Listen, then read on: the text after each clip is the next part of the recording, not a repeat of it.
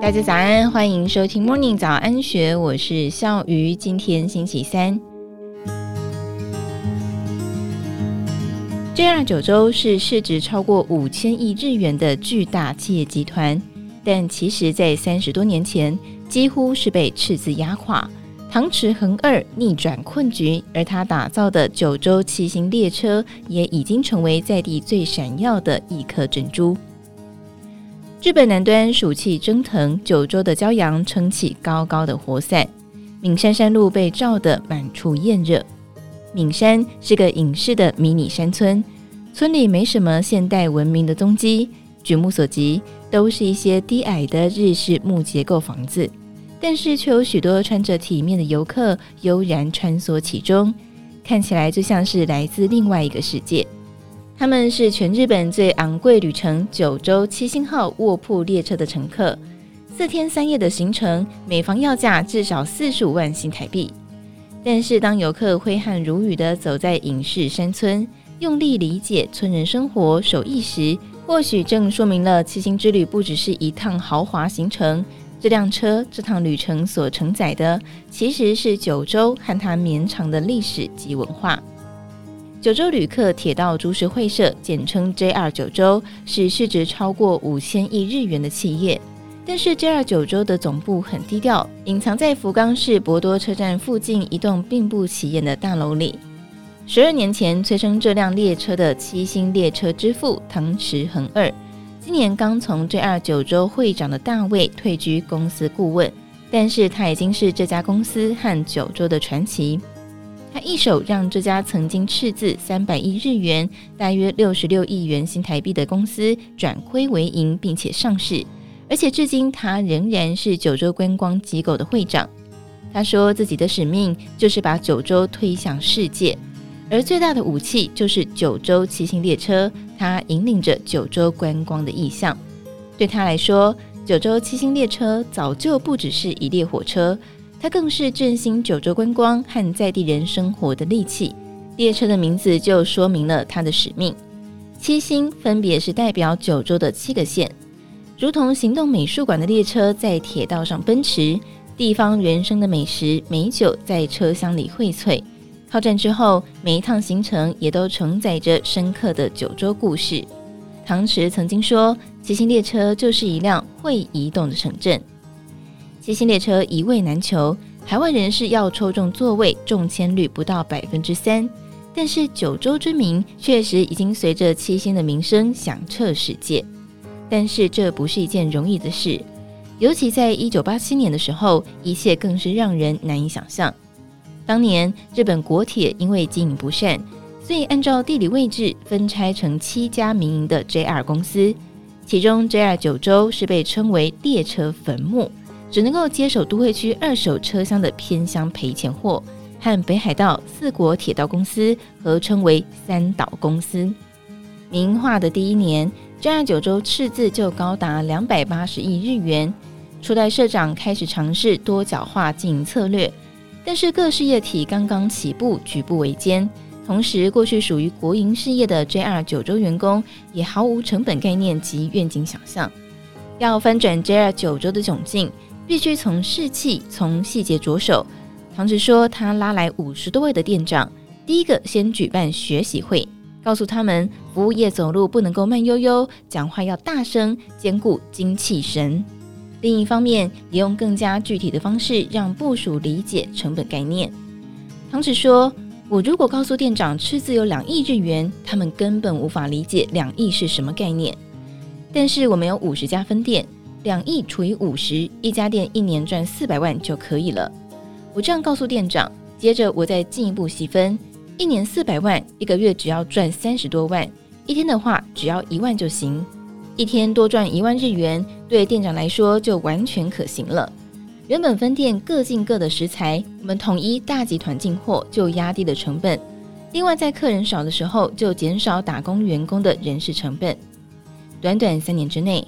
唐池果然让餐饮事业由黑翻红，而管控成本、细分目标的企业文化，也让 JR 九州有了可控稳固的发展地基。不仅如此，唐池也和初代社长尝试在铁道事业部门开创新局。过去铁道事业仅仅是以运输为主，但是九州的人口不多，运输是必须的事业，却不能作为赚钱的事业。于是他们必须扭转运输的概念，提升待客品质，将运输转为观光，创造更大的商品价值。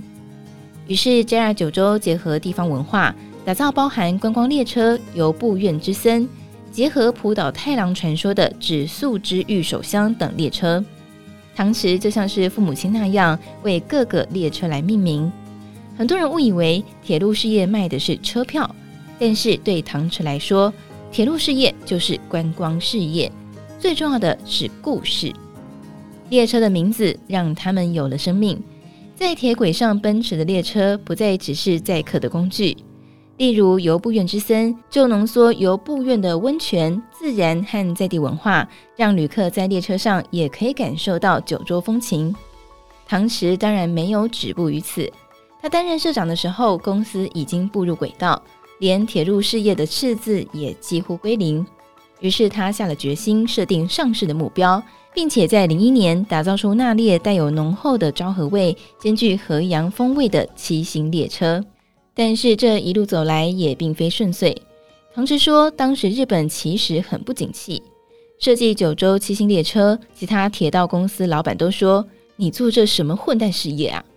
但是他善于逆向思考，当时日本并没有做任何的高端列车，企业常常以低价揽客。但是如果一直处于比谁的价格低，最后大家都会倒。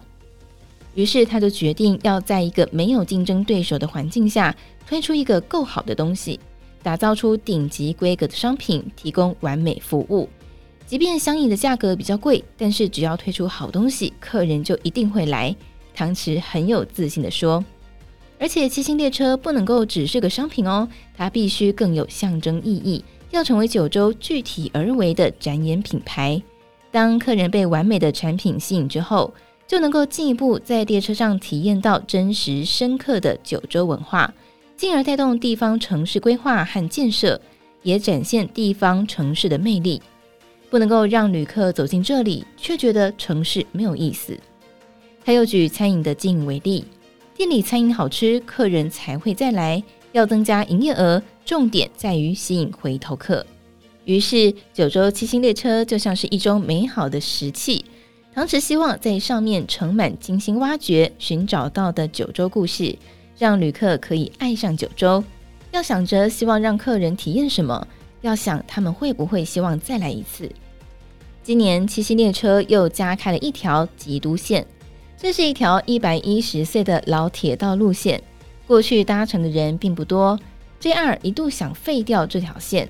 唐池曾经告诉 JR 九州的主管，主管工资加给应该用来买鞋子，因为这笔钱需要让主管更加深入接触城镇。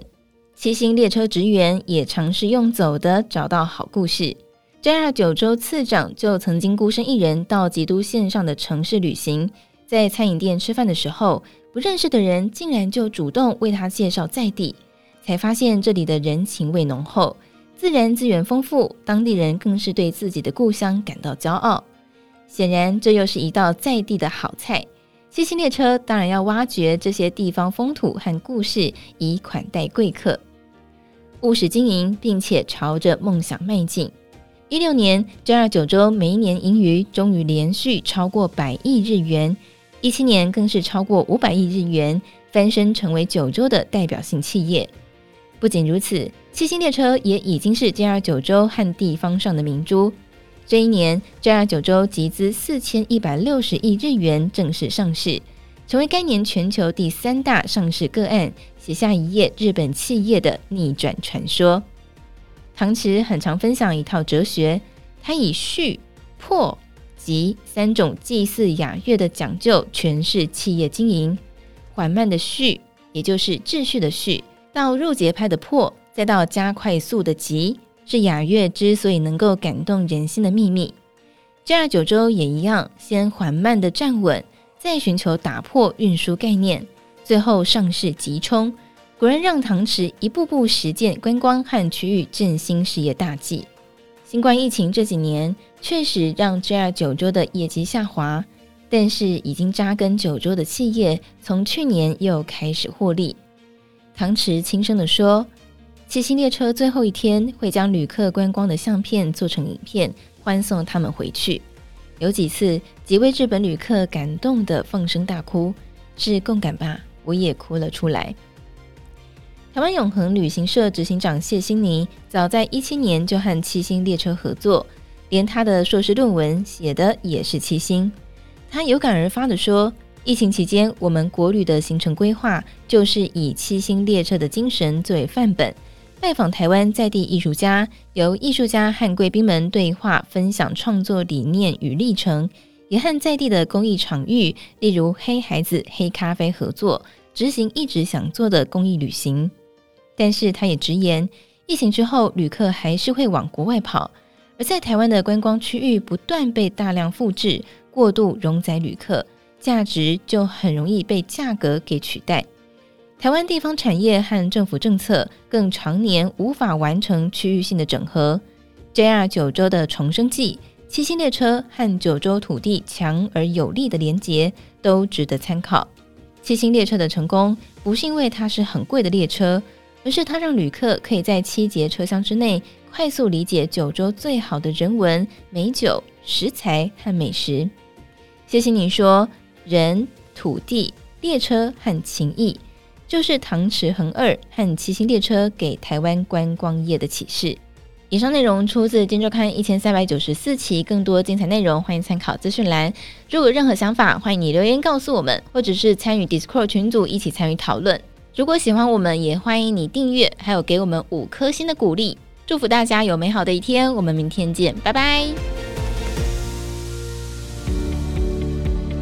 听完 Podcast 节目，有好多话想分享，想要提问却无处可去吗？别烦恼了，现在只要点击资讯栏下方的 Discord 社群平台连接，输入昵称就可以立刻问问题，与主持人互动哦。让我们一起在学习的路上不孤单，等你来加入。